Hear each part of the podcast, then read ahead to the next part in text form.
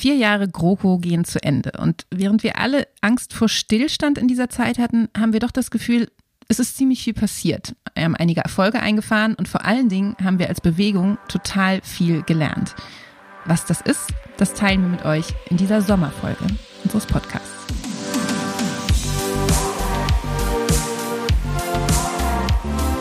Theory of Change. Der Podcast für progressive Politik.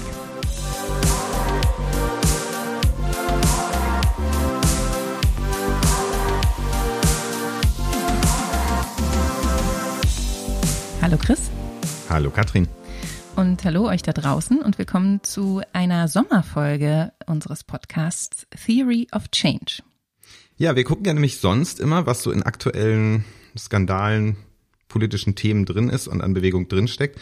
Und wir haben so ein bisschen den Verdacht, dass das jetzt in der Sommerpause schwierig wird und deswegen nehmen wir diese Folge schon ein bisschen vor der Sommerpause auf und äh, schauen nicht, was steckt in aktuellen Themen drin, sondern wollen uns die vergangenen vier Jahre anschauen und gucken, was hat die Bewegung da eigentlich bewegt während dieser letzten großen Koalition. Denn es steht ja nach den Sommerferien eine Wahl an, möglicherweise mit einer neuen Regierung. Und wir hatten irgendwie die letzten Jahre das Gefühl, dass gerade unter der großen Koalition, die sich auch so ein bisschen müde regiert hatte, das auch für die Bewegung nicht immer ganz einfach war. Und äh, dass es eigentlich eine schöne Gelegenheit ist, jetzt zum Abschluss dieser Zeit, ähm, die uns alle ein bisschen geschlaucht hat, auch nochmal zu gucken, was ist da eigentlich so passiert, was haben wir geleistet, worüber können wir uns auch freuen und was sind die Dinge, die wir auch aus dieser Zeit lernen können. Und wir müssen dafür eben den Disclaimer hier an den Anfang setzen. Wir haben heute den 24. Juni. Das heißt, wenn jetzt, ähm, keine Ahnung, in den nächsten zwei Tagen noch ein riesen mega Klimapaket verabschiedet wird und das der Mega-Erfolg für die Klimabewegung wird, dann kann das hier leider nicht auftauchen. Aber es könnte ja auch sein, dass diese Dinge nicht mehr passieren. Genau, ihr seid also, wenn ihr das hier hört, vielleicht schon schlauer als wir und deswegen haben wir gedacht, wir gucken vielleicht sogar noch ein bisschen weiter zurück, wo sich die Dinge nicht mehr so verändern und ähm, wo wir wirklich nochmal in Ruhe auf Sachen draufschauen können. Und irgendwie habe ich das Gefühl, Chris, es gab schon auch ein paar Sachen, die in diesem Jahr echt gut waren und über die ich mich, äh, was heißt in diesem Jahr, in diesen vier Jahren, Gott, äh, über die ich mich echt gefreut habe. Ja, es gab ja wirklich so mehrere kleine Sachen, ähm, die, die wirklich ja, schöne Erfolge waren. Also ich kann mich äh, zum Beispiel gerne daran zurückerinnern, dass jetzt endlich das Kükenschreddern ähm, verboten ist. Also das Schreddern von männlichen Küken, da haben wir lange dran rumkritisiert und da hat die Bewegung echt lange äh, Dampf gemacht und das ist jetzt endlich verboten. Und endlich musst du nicht mehr peinliche Gespräche mit deinen Kindern am morgendlichen Frühstückstisch führen, wahrscheinlich. Mhm. Ähm, für mich war irgendwie auf einer ganz anderen Ebene gelagert. Ich weiß noch, meine erste eigene Kampagne bei Campact, meine erste Aktion in dem Zusammenhang, da ging es um Geldwäsche und Finanztransparenz und ein großes Thema war damals schon, es braucht doch eigentlich so ein internationales Steuerregister für Konzerne, damit klar ist, wo vermeiden die eigentlich Steuern, wie verschieben die äh, Steuern, um international agierende Großkonzerne stärker finanziell in die Pflicht zu nehmen. Und das ist jetzt tatsächlich auch zum Ende dieser Legislaturperiode auf europäischer Ebene geschehen. Wir haben jetzt ein internationales Country-by-Country-Reporting für große Konzerne. Katsching! Super Erfolg. Ähm, ich erinnere mich auch noch an die ja, Abwrackprämie, die nicht gekommen ist. Das stand ja letztes Jahr im Frühjahr äh, mal im Raum, dass es eine neue Abwrackprämie geben sollte, womit dann äh, ja Leute ihre alten Autos ähm, verschrotten durften oder ja, ich glaube verschrotten und dann äh, wurde dafür ein äh, neuer Benziner zum Beispiel gefördert. Ähm, das fanden wir nicht so gut aus Klimaschutzgründen. Ähm, ich erinnere mich, wir haben da mit tausenden Leuten so eine Menschenkette in Corona-Zeiten hinbekommen mit Abstand in Berlin und das hat das mit verhindert, denke ich, dass es dazu kam. Das war richtig schön, ja. Das war irgendwie auch guter Protest zu Corona-Zeiten. Und ich glaube, es gab noch andere Dinge. Wir haben ja auch auf unserer Website campact.de so eine Erfolgsübersicht und irgendwie gucke ich da ganz gerne rein, wenn mich zwischendurch die Arbeit auch mal runterzieht, weil man denkt, nichts geht so richtig ja. voran. Dann sieht man irgendwie doch, da läuft schon einiges.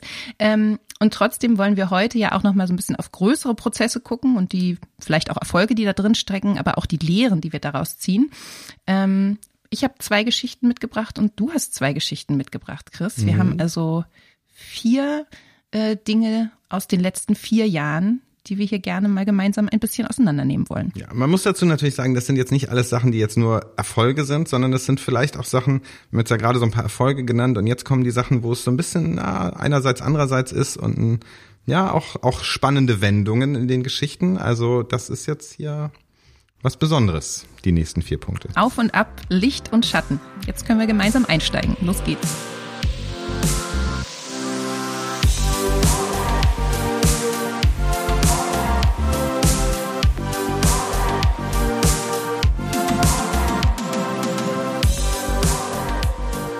So, Chris, unser erstes Thema, da muss man eigentlich so ganz kurz vor ähm, der aktuellen Legislaturperiode ansetzen. Zwar schon nach der letzten Bundestagswahl, aber als wir noch gar mhm. keine neue Regierung so richtig hatten, ähm, da gab es ein Skandal damals in der äh, noch geschäftsführenden, regierenden äh, großen Koalition. Und mit dem würde ich hier gerne mal kurz einsteigen ins Thema. Mit der Entscheidung habe ich mehr durchgesetzt, als von allen beteiligten Ressorts jemals verlangt worden ist. Sagte Bundeslandwirtschaftsminister Christian Schmidt von der CSU nach der Entscheidung, dass die Zulassung für Glyphosat um fünf Jahre verlängert wird. Kannst du dich daran noch erinnern, Chris? Oh ja, das habe ich wirklich noch gut in Erinnerung, denn ich kann mich erinnern, da haben wirklich alle, glaube ich, mit großen Augen und heruntergeklappter Kinnlade irgendwie ja Nachrichten gehört, Tagesschau geguckt. Das war echt so ein Ding, wo man gedacht hat, das hat er jetzt nicht wirklich gemacht, oder?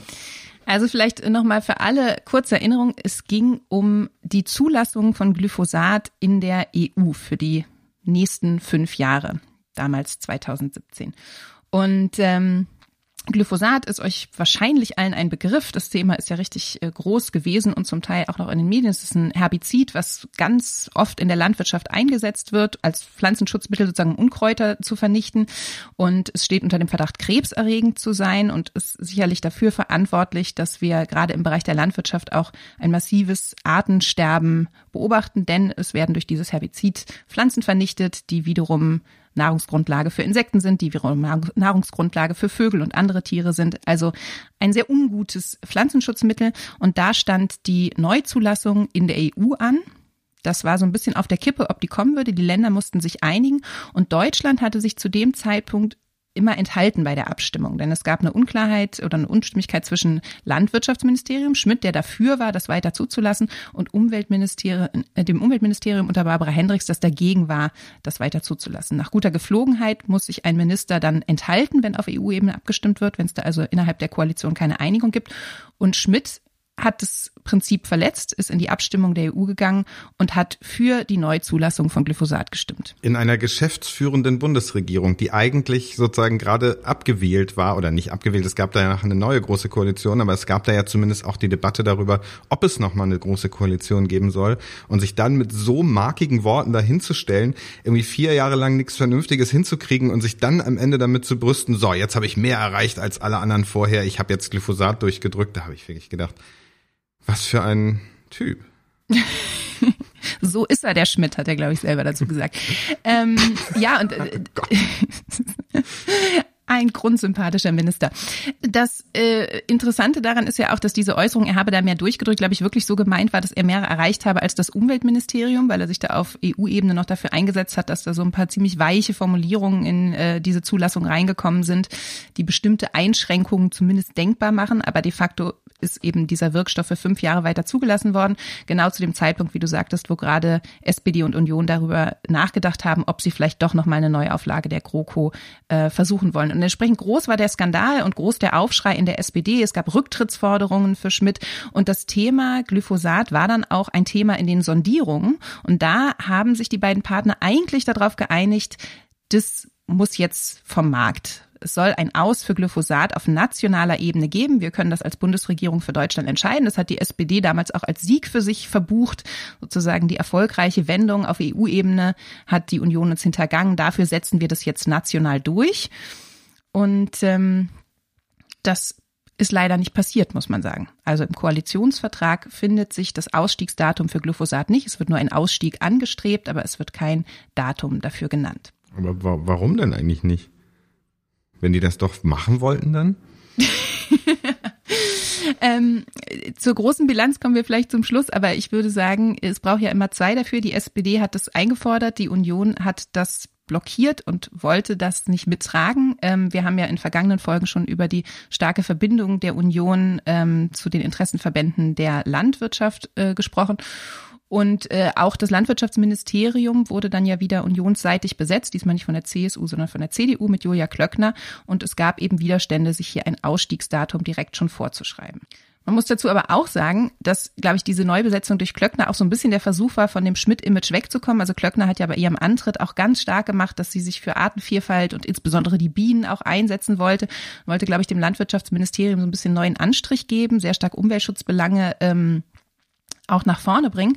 Man muss aber sagen, dass das wirklich bei PR geblieben ist. Also wenn man sich anguckt, was auf Koalitionsvertragsebene und auf Gesetzesebene äh, passiert ist, dass es da eine große Schere gibt zwischen den hehren Worten, die Julia Klöckner gefunden hat, und dem, was dann tatsächlich mit der Union umzusetzen war. Und wir haben ja so ein bisschen versprochen, dass wir immer reingucken, was, was denn eigentlich jetzt die Bewegung gemacht hat. Also hier stellt man erstmal fest, ähm, das ist bislang noch nicht so richtig so gelaufen, wie wir uns das am Anfang vorgestellt hatten.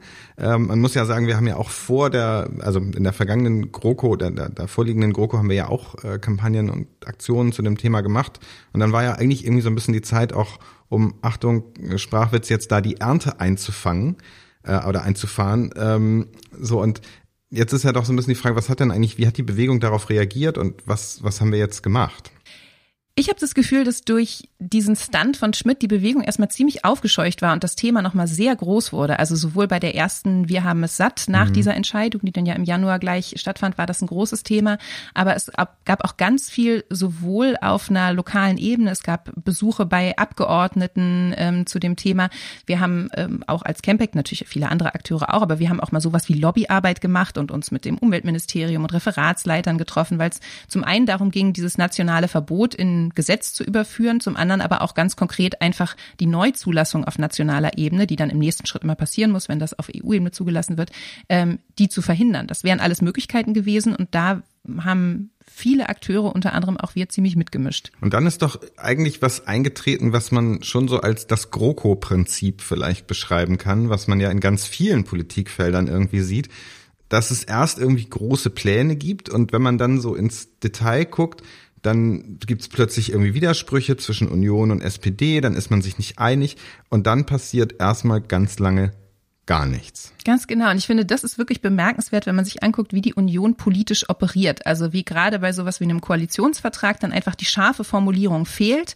Das Ganze wird eher in die gesetzgeberische Praxis der nächsten Jahre verlagert. Und sobald es dann in die Prozesse geht, greifen diese Beharrungskräfte in der Union. Und das hat man beim Thema Glyphosat total krass gesehen. Also genau diese Baustellen, nationales Verbot, äh, Verhinderung der Neuzulassung, die sind eben einfach nicht gekommen. 2018 wurde auch in Deutschland das äh, für fünf Jahre neu zugelassen.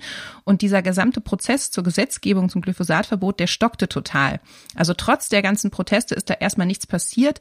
Und erst 2019 war es dann soweit, dass auch auf Bestreben des Umweltministeriums mhm. übrigens, natürlich hatte jetzt nichts mit äh, Julia Klöckner zu tun, ähm, nochmal neu, äh, neuer Versuch gewagt wurde, nämlich über ein Insektenschutzgesetz, unter anderem auch den Einsatz von Glyphosat zu regeln, zunächst über eine Reduktion und dann auch mit einer Beendigung des Einsatzes, also sprich einem Verbot bis 2023. Aber wie gesagt, auch das erstmal nur ein Vorstoß aus dem Umweltministerium, neuer Prozess mhm. und äh, auch dann griffen sozusagen genau wieder diese Taktiken des Beharrens und verzögernd. Ja, und das ist ja, also ich finde, das ist auch was, was das zweite GroKo-Prinzip, vielleicht kriegen wir am Ende hier auch so eine Sammlung von GroKo-Prinzipien zusammen.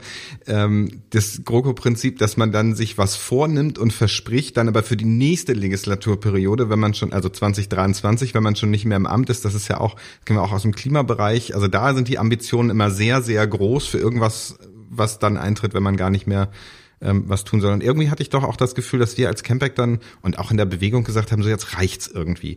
Also ihr könnt nicht eine Sache, noch eine Sache, noch eine Sache ankündigen und immer kommt nichts äh, und sind dann doch auch nochmal aktiv geworden. Ja, wir haben natürlich äh, weiterhin versucht, mit Appellen und Aktionen tatsächlich das Thema auch hochzuhängen. Ich glaube, das hat auch ein Stück weit immer wieder geholfen an den Stellen, wo es diese Konflikte gab zwischen Umwelt- und äh, Landwirtschaftsministerium.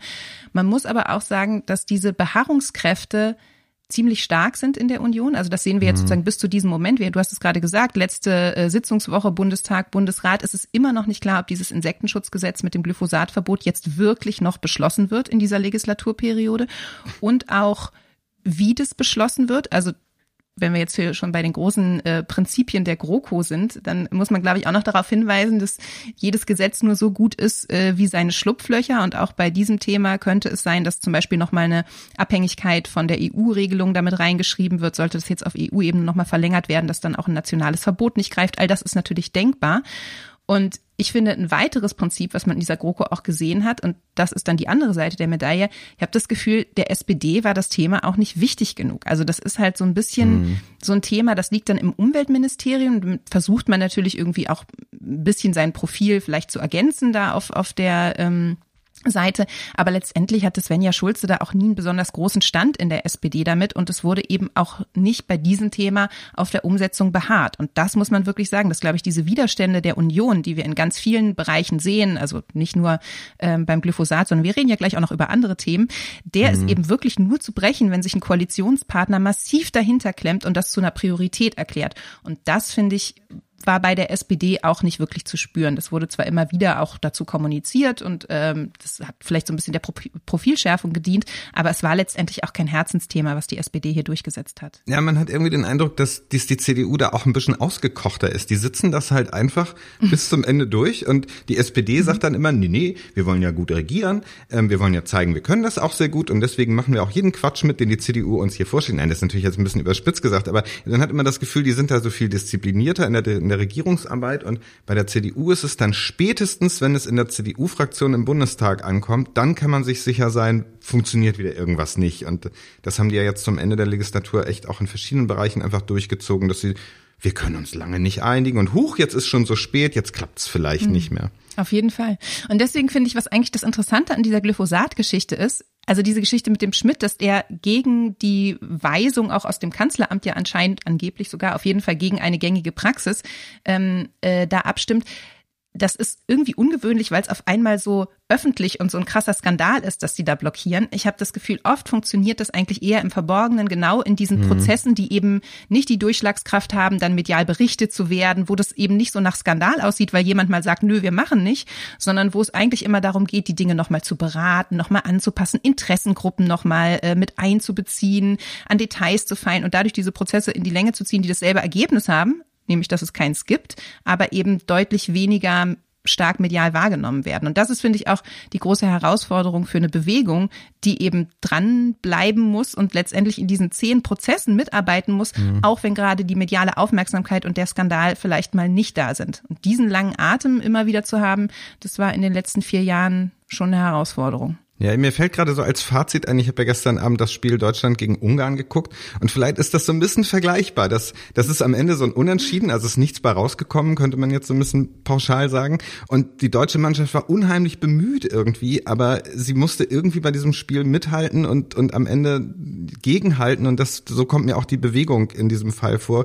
Ich meine, vier Jahre sind eine irre lange Zeit und über diese Zeit irgendwie dieses Spiel mitzuspielen und im entscheidenden Moment immer wieder da zu sein, das ist schon echt eine Herausforderung. Herausforderung und vielleicht ja ist das ein ganz passender Vergleich. Das war jetzt nichts, wo wir als Bewegung irgendwie 6-0 gewonnen haben. Ja, das ist eine schöne Analogie mit dem Fußballspiel, weil ich schon das Gefühl habe, es war ein langer Kampf. Es quasi in die Verlängerung gegangen und vielleicht geht's ja auch wieder in die Verlängerung. Aber es gab natürlich schon auch ein paar Tore, die wir da geschossen haben auf dem Weg. Also es gibt Einschränkungen für Glyphosat, die auch festgeschrieben sind, insbesondere so im Bereich der privaten Nutzung und zum Teil auch für die ähm, Bäuerinnen und Bäuern. Man muss aber eben auch sagen, gewonnen haben wir das nicht und ob wir das gewinnen können, wissen wir zu diesem Zeitpunkt auch noch nicht innerhalb dieser Legislaturperiode.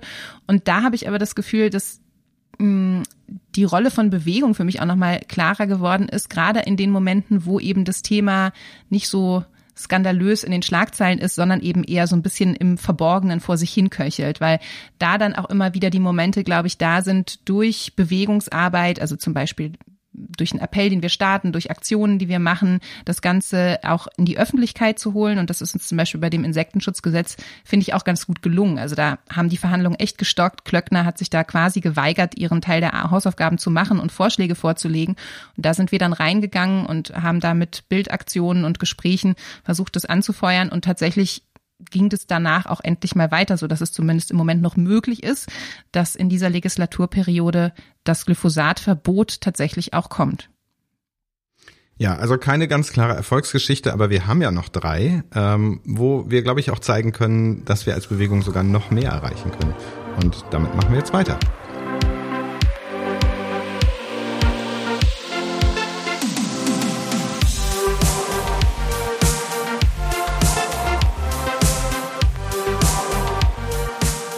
Was hat die Bewegung in den letzten vier Jahren bewegt? Ähm, Im zweiten Fall ist es auch so, dass das mit einem ziemlichen Schockmoment nach der Bundestagswahl, nach der letzten losging. Mehr als 10.000 Menschen haben heute im Berliner Regierungsviertel gegen Hass und Fremdenfeindlichkeit demonstriert. Die Organisatoren mahnten, nach dem Einzug der AfD dürfe der Bundestag nicht zum Sprachrohr für Rassismus und Diskriminierung werden. Zu der Protestaktion aufgerufen hatte ein Bündnis aus mehreren Organisationen. Ja, das war tatsächlich ein ziemlicher Schockmoment, oder, Katrin? Ja, weil die Demo war dann ja eigentlich fast schon wieder der Hoffnungsschimmer, würde ich sagen, mhm. dass man das Gefühl hatte, die AfD zieht ein, ist ziemlich stark geworden, aber es gab immerhin eine schnelle Antwort der Zivilgesellschaft, die gesagt hat, nicht mit uns. Das wird einfach keine Normalität und da müssen wir gegenhalten. Ja, und trotzdem finde ich, zeigt sie, dass es war ja absehbar irgendwie, dass die AfD jetzt in den Bundestag einzieht. Und das, also ich erinnere mich noch an, an Alexander Gauland, der dann da abends ähm, triumphierend äh, im Fernsehen sagte, wir werden sie jagen, wo man dann doch irgendwie, mhm. also mir so ein kalter Schauer den Rücken runterlief und ich so dachte, okay, diese Leute sitzen jetzt also im Deutschen Bundestag. Auf jeden Fall. Und das war ja gar nicht so, dass man jetzt das Gefühl hatte, okay, die können jetzt äh, da was durchsetzen sofort, aber genau wie du gerade sagtest, auf einmal zieht so eine Rhetorik ein, wo man das Gefühl hat, krass, das könnte jetzt der politische Diskurs für die nächsten vier Jahre werden, dass immer wieder wirklich beängstigend gegen den Gegner ja geschossen wird, muss man wahrscheinlich sagen. Ja, und diese Rhetorik, ähm, die ist dann jetzt im Bundestag angekommen, aber die gab es ja halt schon vorher, dieser ganze Hass, diese Hetze, die sich ja gerade auch in den sozialen Medien irgendwie aufgestaut und weiterentwickelt hat, ähm, die ganzen Jahre vorher. Ähm, und das ist auf jeden Fall ein Thema, wo sich in der letzten Legislaturperiode, in den letzten vier Jahren Große Koalition doch ein bisschen was bewegt hat. Und man könnte fast sagen, bewegt hat fast an den Mühlen der Großen Koalition vorbei. Das stimmt. Ähm, vielleicht kann man kurz so einen Schritt zurück machen. Das war ja für uns, glaube ich, auch ein neues Thema, was dann aufgekommen ist. Also diese Frage, wie funktioniert eigentlich Diskurs im Netz und welche Rolle spielt Hate Speech dabei? Weil wir auch gesehen haben, dass da quasi die Basis auch dafür gelegt wird, dass der politische Diskurs überhaupt so abgleiten und verrohen kann und immer mehr Leute auch Angst haben, überhaupt sich in eine politische Debatte einzuschalten, weil sie mhm. das Gefühl haben, sie machen sich sofort verletzlich und werden zu Opfern von Rechten, von Trollen, von äh, ja, Gewaltandrohung und so weiter. Ja, und äh, ich glaube, was ja deutlich geworden ist in den letzten Jahren, ist, dass es nicht das eine Mittel gegen den erstarkenden Rechtspopulismus, Rechtsextremismus gibt, sondern dass es eine komplexe Sache ist. Und wir haben dann, glaube ich, irgendwann ziemlich bald nach der Bundestagswahl festgestellt, man muss das irgendwie runterbrechen und gucken, was sind so die Einzelteile, aus denen dieser Rechtsruck besteht. Und eins ist eben dieses äh, ja, Hate Speech im Netz und haben geguckt, okay, wie können wir denn da jetzt was äh, bewegen?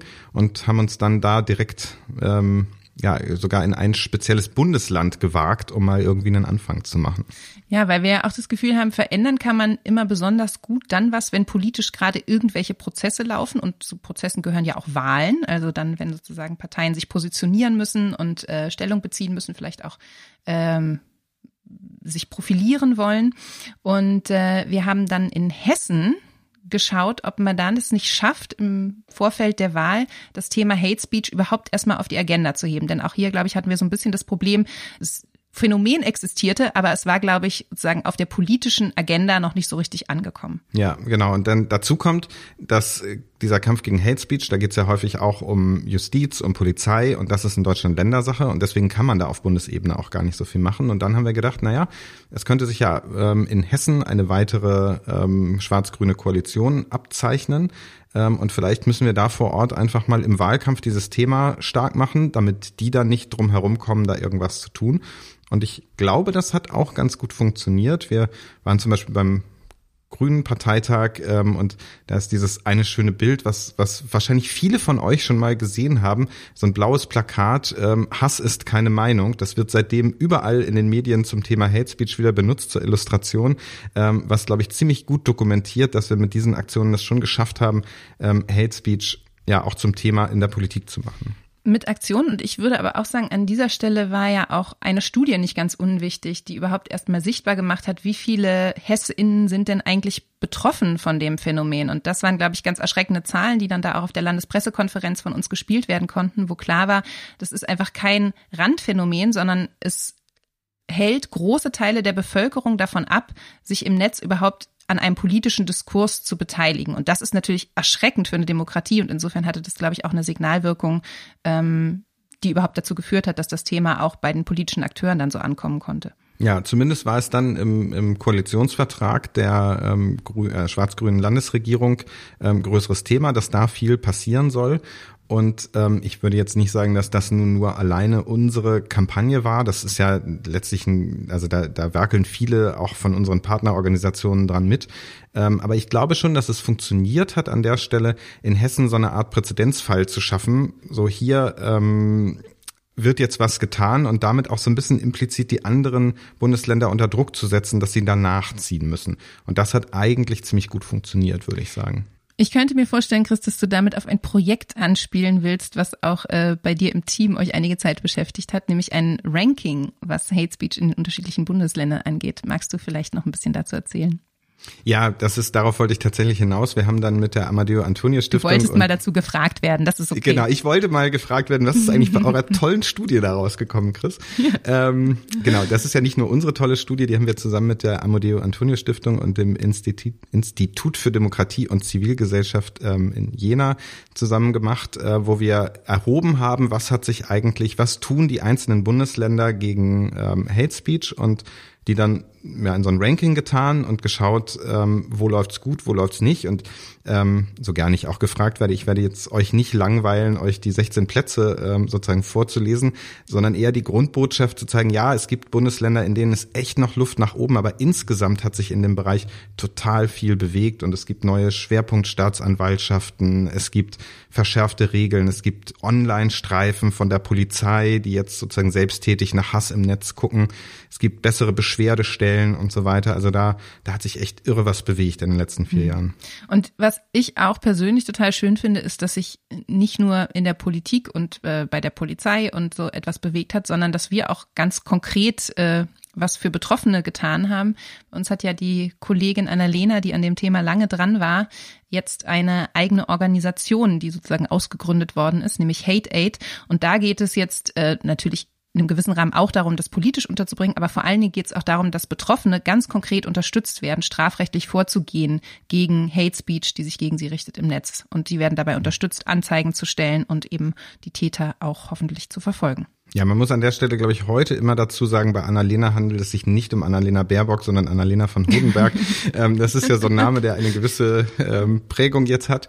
Ähm, genau, die hat das ähm, ja, mit Unterstützung von Campact und mit noch anderen Partnern zusammen diese Organisation gegründet. Und das Modell ist, äh, um es ganz kurz zu sagen, dass es ganz oft schwierig ist, strafrechtlich gegen Hass ähm, vorzugehen, weil da auch ähm, ja, die äh, Staatsanwaltschaften überlastet sind, die Polizei ist oft nicht gut genug ausgebildet, sondern dass es dann eine zivilrechtliche Klage ist. Also ich fühle mich in meinen Persönlichkeitsrechten geschädigt durch Person X und die soll mir jetzt Schadensersatz ähm, zahlen. Und Hate Aid unterstützt solche Art Klagen, sowohl äh, finanziell als auch mit Sachverstand. Ähm, und so ein bisschen die Logik, und ich glaube, das scheint auch aufzugehen, ist, wenn man irgendwen im Netz mal so anonym so ein bisschen rumbeschimpft und hinterher 3000 Euro Schmerzensgeld bezahlen muss oder Schadensersatz, dann macht man das vielleicht nicht wieder. Das ist eine ziemliche Lehre. Das sind schöne Ergebnisse aus den letzten Jahren. Vielleicht können wir noch mal kurz den Blick so nach vorne richten, denn du hast jetzt gerade schon gesagt, es hat sich einiges bewegt, es passiert was. Was sind denn jetzt eigentlich noch die Aufgaben in den nächsten hm. Jahren?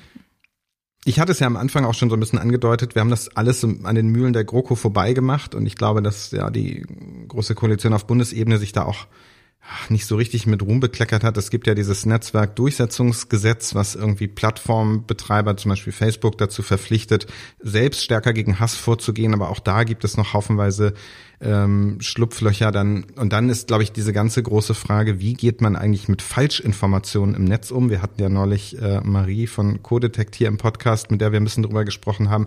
Da passiert politisch auch noch zu wenig. Und ich finde, das merkt man ja jetzt auch im Wahlkampf schon, was da für irre Geschichten über zum Beispiel, also die andere Annalena, also Annalena Baerbock, ähm, dann ins Netz gepostet werden.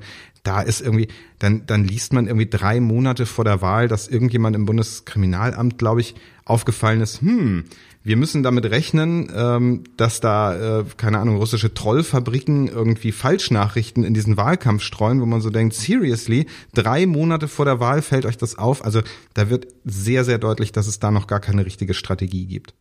Also auch hier bleibt einiges zu tun, aber immerhin können wir mit Blick auf die letzten vier Jahre auch wirklich Erfolge vorweisen und das ist doch total schön, dass es hier, wie du gesagt hast, auch an der GroKo vorbei sogar möglich war, echte Veränderungen zu erreichen. Ähm, beim nächsten Thema ging das sogar mit der GroKo. Jetzt bin ich gespannt.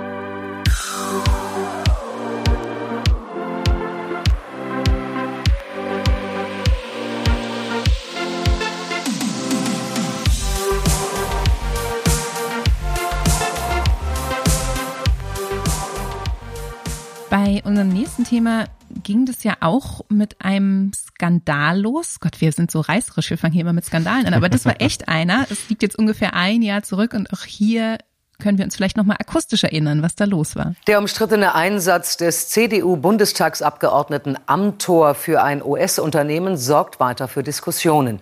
Der Verein Lobby Control fordert verschärfte Regeln für Parlamentarier. SPD und Opposition machen weiter Druck für mehr Transparenz durch ein Lobbyregister. Amtor selbst spricht inzwischen von einem Fehler. Er hatte sich bei der Bundesregierung für die US-Firma eingesetzt. Dafür erhielt er unter anderem Aktienoptionen, die er aber nicht einlöste. Ja, Chris, du erinnerst dich wahrscheinlich auch noch, Amtor hat sich als Lobbyist betätigt, aber er hat ja hm. immer in, eingesehen, das war echt ein Fehler, dass er das gemacht hat. Das war einfach nicht richtig. Ja, ich habe noch seinen Instagram-Post dazu in Erinnerung, wo er wirklich, also ganz geschickt irgendwie gesagt hat, ist nicht gut, aber eigentlich, das war auch logisch, dass das so war, aber er hat immerhin gesagt, es war ein Fehler. Aber das haben durchaus nicht alle so in der Union gesehen. Ich habe nämlich äh, einen O-Ton in der Recherche gefunden, den ich schon wieder ganz vergessen habe, nämlich von Wolfgang Schäuble, der Folgendes sagt. Ich kann bisher aus den Veröffentlichungen überhaupt nicht erkennen, dass es sich an irgendeine der geltenden Regelungen nicht gehalten hat. Ja, wer hat denn nun recht, Chris? Hat jetzt einen Fehler gemacht oder nicht? ja, ich weiß nicht. Ich glaube, das dokumentiert ja einmal mehr an der Stelle, dass ich, dass man immer bei, bei vielen politischen Problemen mhm. das Gefühl hat, so ganz hat die Union jetzt noch nicht verstanden, wo das Problem liegt. Also es ist jetzt entweder falsch gelaufen oder alle Regeln sind in Ordnung. Vielleicht sind aber tatsächlich auch die Regeln das Problem gewesen, oder? Ja, ich denke, das ist tatsächlich der Kern des Problems. Und ähm, das Thema hat uns spätestens seit Amtor äh, alle beschäftigt, diese Frage, wie eigentlich umgehen mit Lobbytätigkeiten von Abgeordneten. Dann kommt ja das ganze Thema Nebeneinkünfte da noch mit rein. Und alles hängt eben an dieser Frage, wie transparent müssen sich eigentlich die politischen VertreterInnen unseres Systems auch geben, wenn es um solche Tätigkeiten und Einkünfte geht. Und das ist ein Thema, was uns als Campact ja auch schon ewig beschäftigt. Ich glaube, es ist sogar so ein bisschen der Gründungsmythos dieser Organisation, dass nachdem es irgendwie den Appell zu Nebeneinkünften äh, bei Abgeordneten gab und eine große Pressekonferenz, die Server zusammenbrachen, weil so viele Leute unterzeichnen wollten. Das ähm, ist lange her, das war damals 2005. Ähm, da gab es, glaube ich, den Skandal um den CDU-Generalsekretär, der da von RWE Gelder empfing. Ähm, aber seitdem sind wir an dem Thema dran und ist natürlich auch die Bewegung an dem Thema dran, muss man ja sagen. Denn das hat sich dann eben im letzten Sommer auch gezeigt. Die Regeln, die wir haben, sind einfach nicht gut genug. Ja, und das ist doch eigentlich auch, du hast jetzt so sehr weit zurück ausgeholt. Ich finde, das ist ja eigentlich auch ein schönes Beispiel dafür, dass man als Bewegung eben diese Langfristperspektive braucht und äh, immer gucken muss, wo haben wir angefangen. Und dann kann es das sein, dass man viele Jahre irgendwie was dran rumarbeitet. Ähm, und das bringt nichts und dann kommt dieser ein Moment, zack, Amtor macht einen Fehler, ähm, Schäuble sieht ihn erst nicht ein, aber dann ähm, verändert sich doch plötzlich was. Und vielleicht können wir noch mal so ein bisschen den Weg dahin ähm, und was wir eigentlich genau gefordert haben und was sich verändert hat, ähm, beschreiben. Ja, die Geschichte ist natürlich äh, lang und hat viele Meilensteine. Wir haben ja gesagt, wir wollen uns vor allen Dingen jetzt so ein bisschen darauf konzentrieren, was ist jetzt in der letzten Legislaturperiode auch ähm, passiert. Deswegen kommen wir gleich auch vielleicht bei Amtor an, aber nur noch mal so zur Perspektive.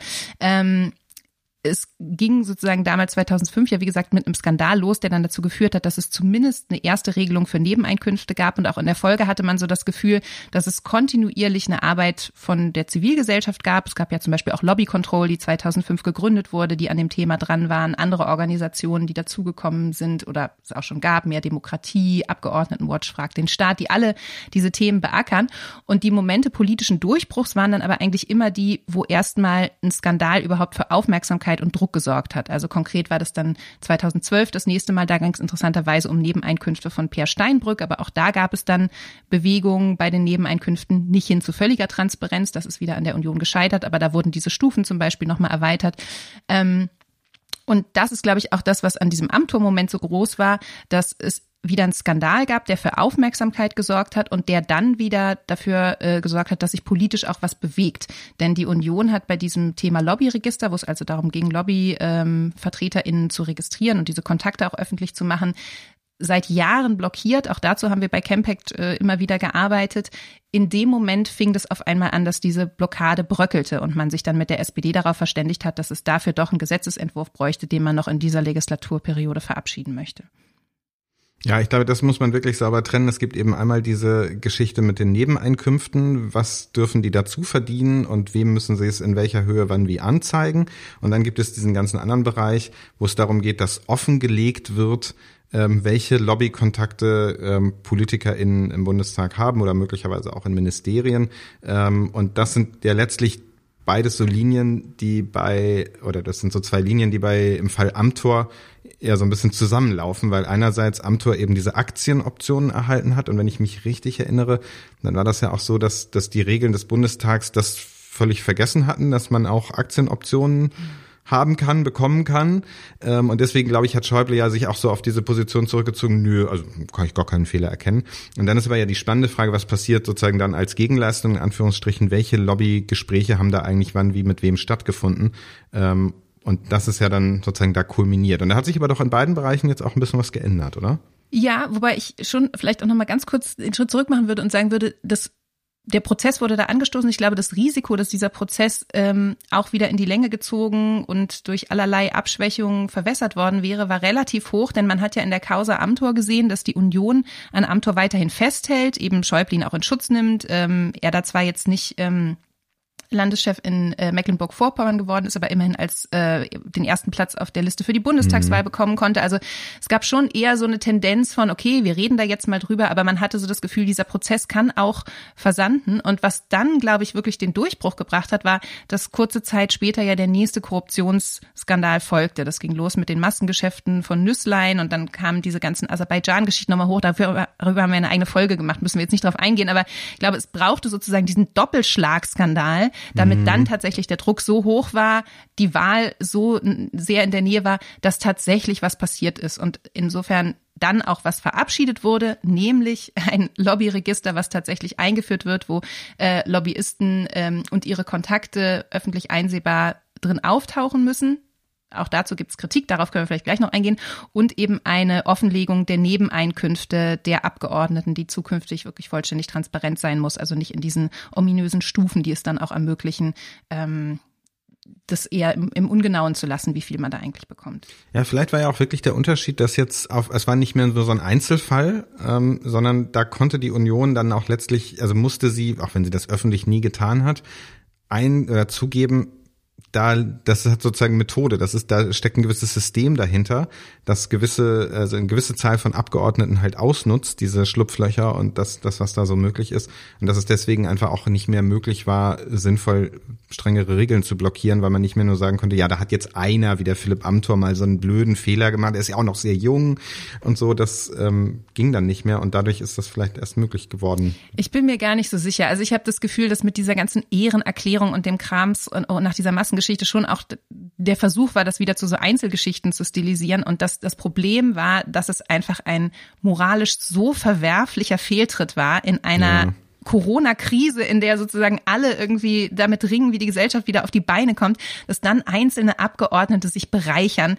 Das war einfach der, der Overkill-Moment. Also da musste eine Handlung kommen, sonst wäre das nicht mehr glaubwürdig gewesen. Und insofern ist es vielleicht zynisch, aber bin ich sehr dankbar für diesen krassen Fehltritt, dass der da den Durchbruch an einigen Stellen doch gebracht hat. Und du hast das aber gerade schon so angedeutet, so ganz perfekt ist das irgendwie noch nicht, ne? Ja, ich habe auch irgendwie das Gefühl gehabt bei der Vorbereitung dieser Folge, Chris, dass ich immer Haare in der Suppe finde und irgendwie noch, noch mehr als du immer sagen, nee, sag eigentlich immer, nee, können wir jetzt noch gar nicht von einem Erfolg reden. es tut mir auch leid, aber es ist, ist tatsächlich so, dass man sagen muss, bei diesem Lobbyregister ist total gut, dass das kommt. Es ist immer noch nicht ausreichend, was da dokumentiert wird. Also zum Beispiel wird gar nicht klar, von wem werden die Leute losgeschickt, was sind die Themen, über die gesprochen wird, die ja notwendig sind, um noch nachvollziehbar zu machen, mhm. wie eine Lobby Einfluss nimmt. Mm, dann ist dieser Punkt, das läuft immer unter dem Stichwort exekutiver Fußabdruck. Also wie ist das bei konkreten äh, Gesetzen, die dann kommen? Welche Lobbykontakte gab es, die eben auch ähm, Einfluss darauf genommen haben, wie Gesetze geschrieben werden, wie Regelungen erlassen werden? dass das von vornherein immer transparent gemacht werden muss. Das ist bisher noch nicht so abgedeckt. Und ähm, auch in der Art und Weise der Verfolgung von Verstößen ist so ein bisschen unklar, äh, wie die eigentlich sanktioniert werden. Es gibt keine unabhängige mhm. Kontroll- und Prüfstelle dafür, sondern das bleibt sozusagen weiter in den Gremien des Bundestages selbst. Das heißt, da wird der Versuch gemacht, dass sich das selber reguliert.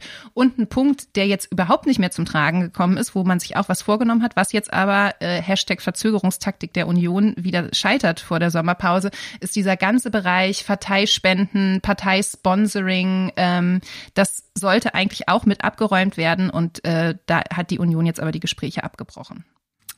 Das ist ja erstaunlich. Naja. Ähm, das, ja.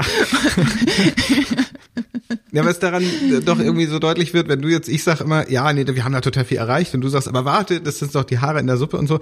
Ich finde, das ist dann irgendwie doch auch so, so ist Bewegung. Wir haben in den seltensten Fällen irgendwie so einen, so einen Erfolg, äh, wo man sagen kann, zack, jetzt sind wir fertig, Bewegung kann sich auflösen, ähm, alle Ziele erreicht, sondern es ist immer halt einerseits, andererseits, weil ähm, ja, so funktioniert letztlich ja auch ein bisschen Demokratie, dass man also Sie könnte noch ein bisschen anders formulieren, funktionieren, muss man an der Stelle sagen, wenn die Union nicht ständig blockieren würde. Aber im Großen und Ganzen mhm. würde ich sagen, ist das schon auch Demokratie dann am Ende. Ja, auf jeden Fall. Und was finde ich bei dieser ganzen Transparenzgeschichte auch nochmal wichtig ist, ist, dass tatsächlich was erreicht worden ist, weil solche Skandalmomente eben auch genutzt werden konnten. Also es gab eine Zivilgesellschaft, die dann in der Lage war, sofort da reinzuspringen, die die Forderungen parat hatte, an denen man seit Jahren mhm. gefeilt hat, mit denen man seit Jahren in Gespräche mit Abgeordneten gegangen ist, auf allen möglichen Ebenen versucht hat, mit PolitikerInnen ins Gespräch zu kommen.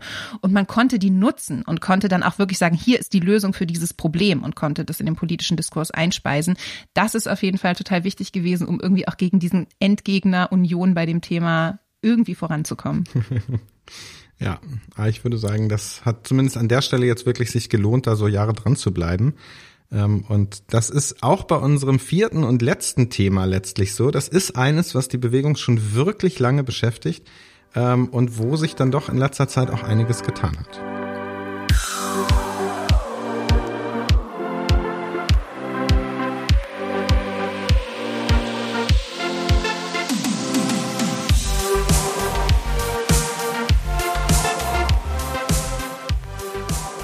Auch die vierte Geschichte, was Bewegung in den letzten vier Jahren so bewegt hat, beginnt ja mit einem Schockmoment, wenn man so will. Es ist der 9. Januar 2018. SPD und Union haben nach ewig langem Hickhack endlich begonnen, ähm, einen Vertrag für eine weitere große Koalition zu sondieren. Äh, und abends in der in den Tagesthemen interviewt Karen Mioska eine Korrespondentin aus dem ARD Hauptstadtstudio und das klingt dann so. Sprechen wir noch kurz über das, was wir gestern schon erfahren haben, nämlich, dass die selbstgesteckten Klimaziele nicht eingehalten werden könnten. Wie ist das zu erklären, dass das Erste, das von den Verhandlern durchgesteckt wird, das Eingeständnis eines Scheiterns ist? Ja, manche sagen, man habe das Thema einfach schnell abräumen wollen, da die meisten Experten ja davon ausgehen, die Klimaschutzziele 2020 seien kaum oder nur noch sehr schwer zu erreichen gewesen.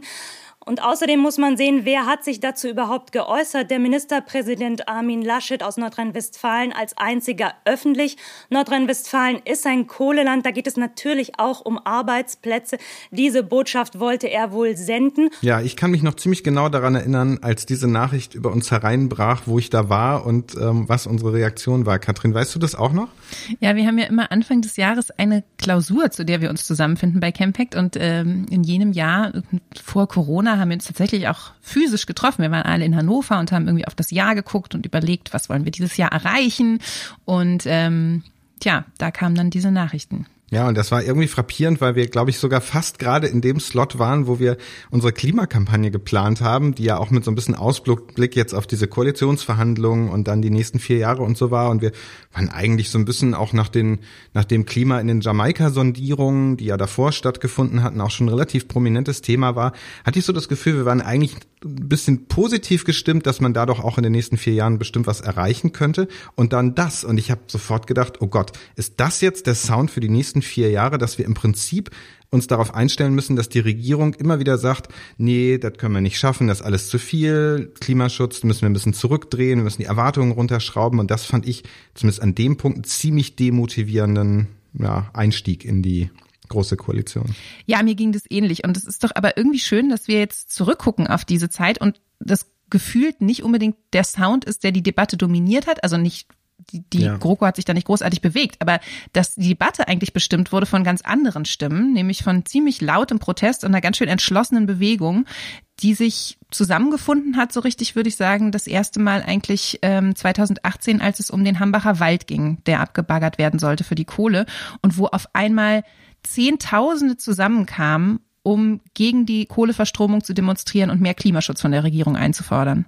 Ja, das war ja so der erste Game Changer Moment. Ich erinnere mich, als wir da auch zusammensaßen und diese Eilmeldung reinkam, jetzt äh, RWE will jetzt roden am Hambacher Wald ähm, und sich innerhalb von Wochen da eine, also ganz neue Aktionsform etabliert hat.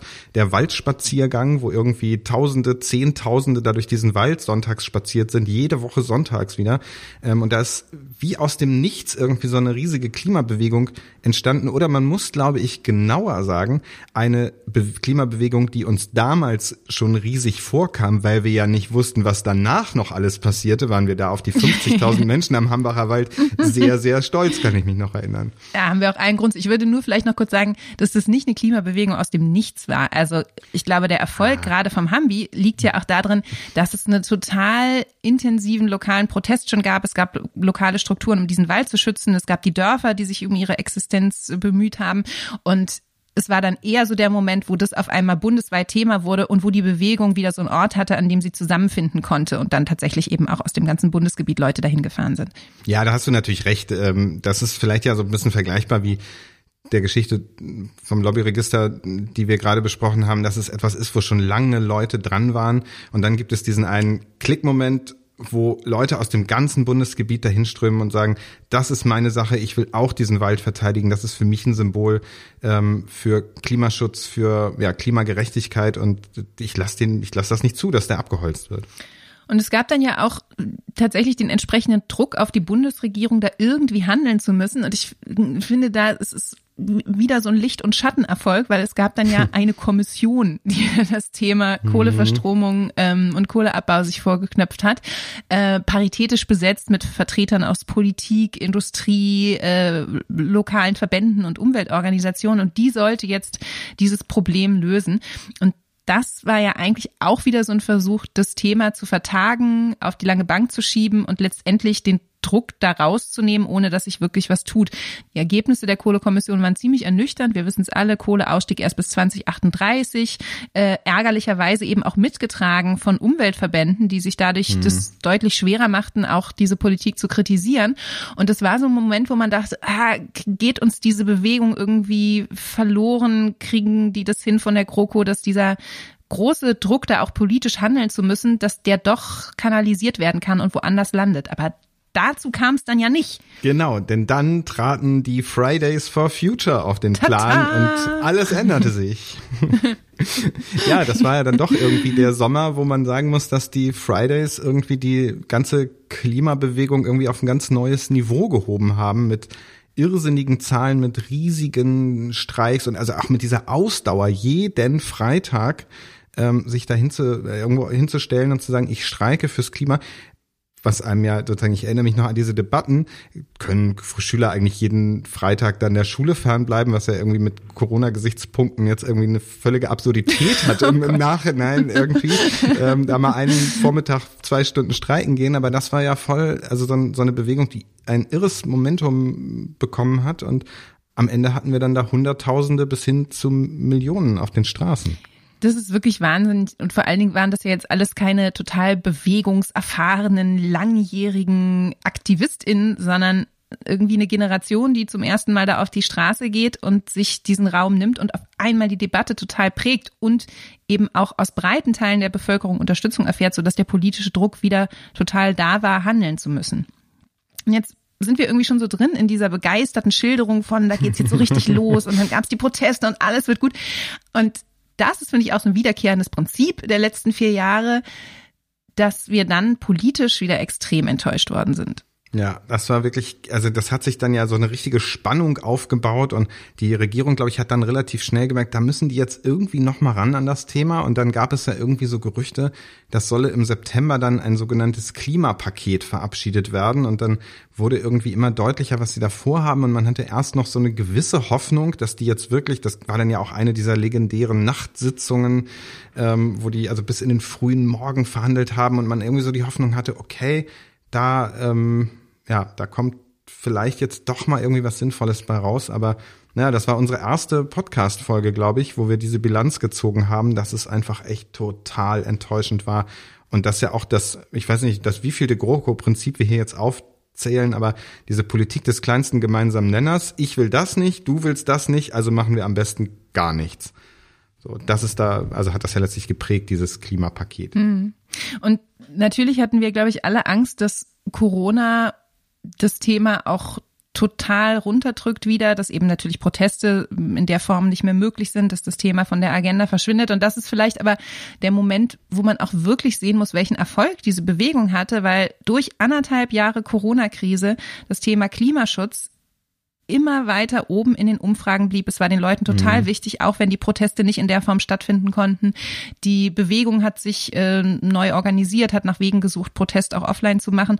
Aber vor allen Dingen finde ich ist es so merklich, dass sie das Thema auf eine Art und Weise gesetzt hat, dass das eben nicht mehr verschwindet. Dass das nicht durch anderthalb Jahre Corona-Krise verschwindet, dass es nicht dadurch verschwindet, dass die, äh, dass die ähm, GroKo so ein Gesetzespaket auflegt, was irgendwie versucht zu befrieden, sondern es bleibt einfach ein brennendes Thema mhm. und ähm, hat jetzt ja zum Glück vor der Wahl auch nochmal eine gewisse Befeuerung dadurch erfahren, dass das Bundesverfassungsgericht geurteilt hat, dass dieses Klima Päckchen der GroKo in Teilen eben nicht verfassungskonform ist. Ich bin ja heute so ein bisschen im Fußballfieber, wie man schon gemerkt hat. Und ich muss aber sagen, das Schönste an dem Spiel Deutschland gegen Portugal war nicht das Spiel, sondern die Halbzeitpause, wo das Heute-Journal lief.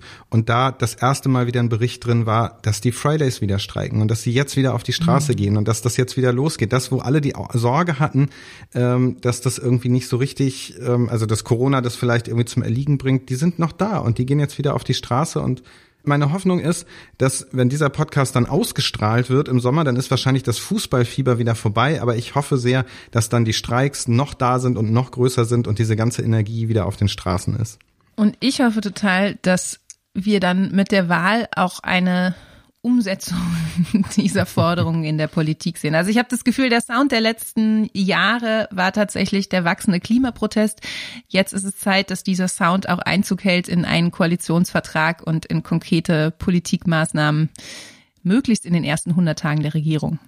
Ja, dass ich sogar fast finde, wenn man sich die letzten vier Jahre anguckt, dann ist hier ja auch im Vergleich zu unseren anderen Themen politisch eigentlich echt wenig passiert. Und trotzdem würde ich fast sagen, dass das in meinen Augen die die fast bedeutendste oder überraschendste Umwälzung ist, die hier in diesen vier Jahren passiert ist, dass dieses Thema so krass auf die Agenda gekommen ist, dass es für viele das wahlentscheidende Thema ist und was ich jetzt wirklich glaube für die nächsten Monate, wir haben es hier im Podcast ja auch schon gesagt, dass jetzt endlich, endlich dieser Druck, diese Diskurshoheit, die wir als Bewegung da haben, dass sich das endlich, endlich dann mal in konkrete, konsequente Klimapolitik umsetzt. Und vielleicht ist es an der Stelle auch der Moment, wo wir nochmal sagen können, das ist jetzt doch eigentlich der Zeitpunkt, wo wir alle auch mitmachen können. Also idealerweise wird es jetzt kurz vor der Wahl Fridays-Proteste geben. Es gibt die Möglichkeit, mit den Parteien an den Infoständen ins Gespräch zu kommen, sich mit Appellen zusammenzuschließen und wirklich vor der Wahl dieses Thema auch zu setzen und auch entsprechend zu wählen. Ja, darauf kommt es jetzt an. Ähm, und ich finde das eigentlich ein ganz schönes Schlusswort, Katrin. Wollen wir an dieser Stelle vielleicht einen Punkt machen? Lass uns einen Punkt machen. Ich bin total gespannt, welche Themen dann nach dem Sommer auf uns warten, wenn wir uns so richtig in der heißen letzten Phase des Wahlkampfs befinden. Um das zu erfahren, müsstet ihr dann wieder reinhören, wenn die neue Folge dann äh, online ist. Und damit ihr das auf keinen Fall verpasst, jetzt natürlich noch äh, der wichtige Appell, folgt uns auf der Plattform eurer Wahl, oder Podcast-Plattform eurer Wahl, damit ihr die nächste Folge nicht verpasst. Und äh, ja, wir freuen uns, wenn ihr dann wieder dabei seid. Kommt gut durch den Sommer und bis zum nächsten Mal. Bis dann.